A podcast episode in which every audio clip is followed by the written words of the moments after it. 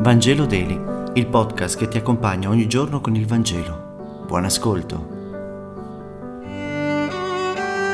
Martedì 20 giugno, lettura del Vangelo secondo Matteo, capitolo 5, versetti 43 e 48. In quel tempo Gesù disse ai suoi discepoli, Avete inteso che fu detto amerai il tuo prossimo e odierai il tuo nemico, ma io vi dico, amate i vostri nemici e pregate per i vostri persecutori perché siate figli del Padre vostro celeste, che fa sorgere il suo sole sopra i malvagi e sopra i buoni, e fa piovere sopra i giusti e sopra gli ingiusti. Infatti, se amate quelli che vi amano, quale merito ne avete? Non fanno così anche i pubblicani?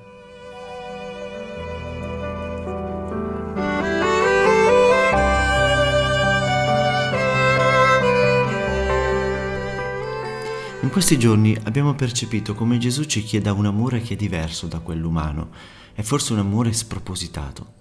Dapprima l'amore per i nemici e poi addirittura per quelli che ci perseguitano. E poi insiste, quasi a ironizzare sul nostro fare da cristiani minimalisti.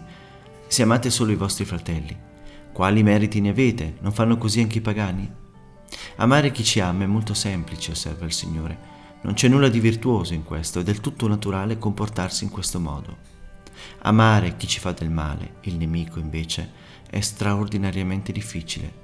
Supera l'istinto e il buon senso, ci rende simili a Dio che fa sorgere il sole e fa piovere su giusti ed ingiusti. Al discepolo è chiesto di superare la connaturale simpatia o antipatia per andare alla radice di ogni rapporto umano fondato sulla giustizia divina. Amare coloro che ci amano, ascoltare i simpatici o chi ci fa i complimenti è la cosa più semplice e istintiva che possiamo fare. Ma l'atteggiamento del discepolo dovrebbe andare oltre, cercare ragioni e dialogo, non mettersi al centro, ma mettere l'altro, compatire le proprie e le altrui debolezze e fragilità. Perciò Gesù ci chiede di imitare il Padre nel suo amare chiunque, nell'aspettare pazientemente che anche il figlio più lontano e ostinato alla fine si converta Apriamo il cuore alla nuova logica di Dio, oggi, con le persone antipatiche, con chi ci vuole fare le scarpe in ufficio, con dignità e verità. Dobbiamo imparare ad andare oltre l'istinto, il moto di stizza o di nervosismo.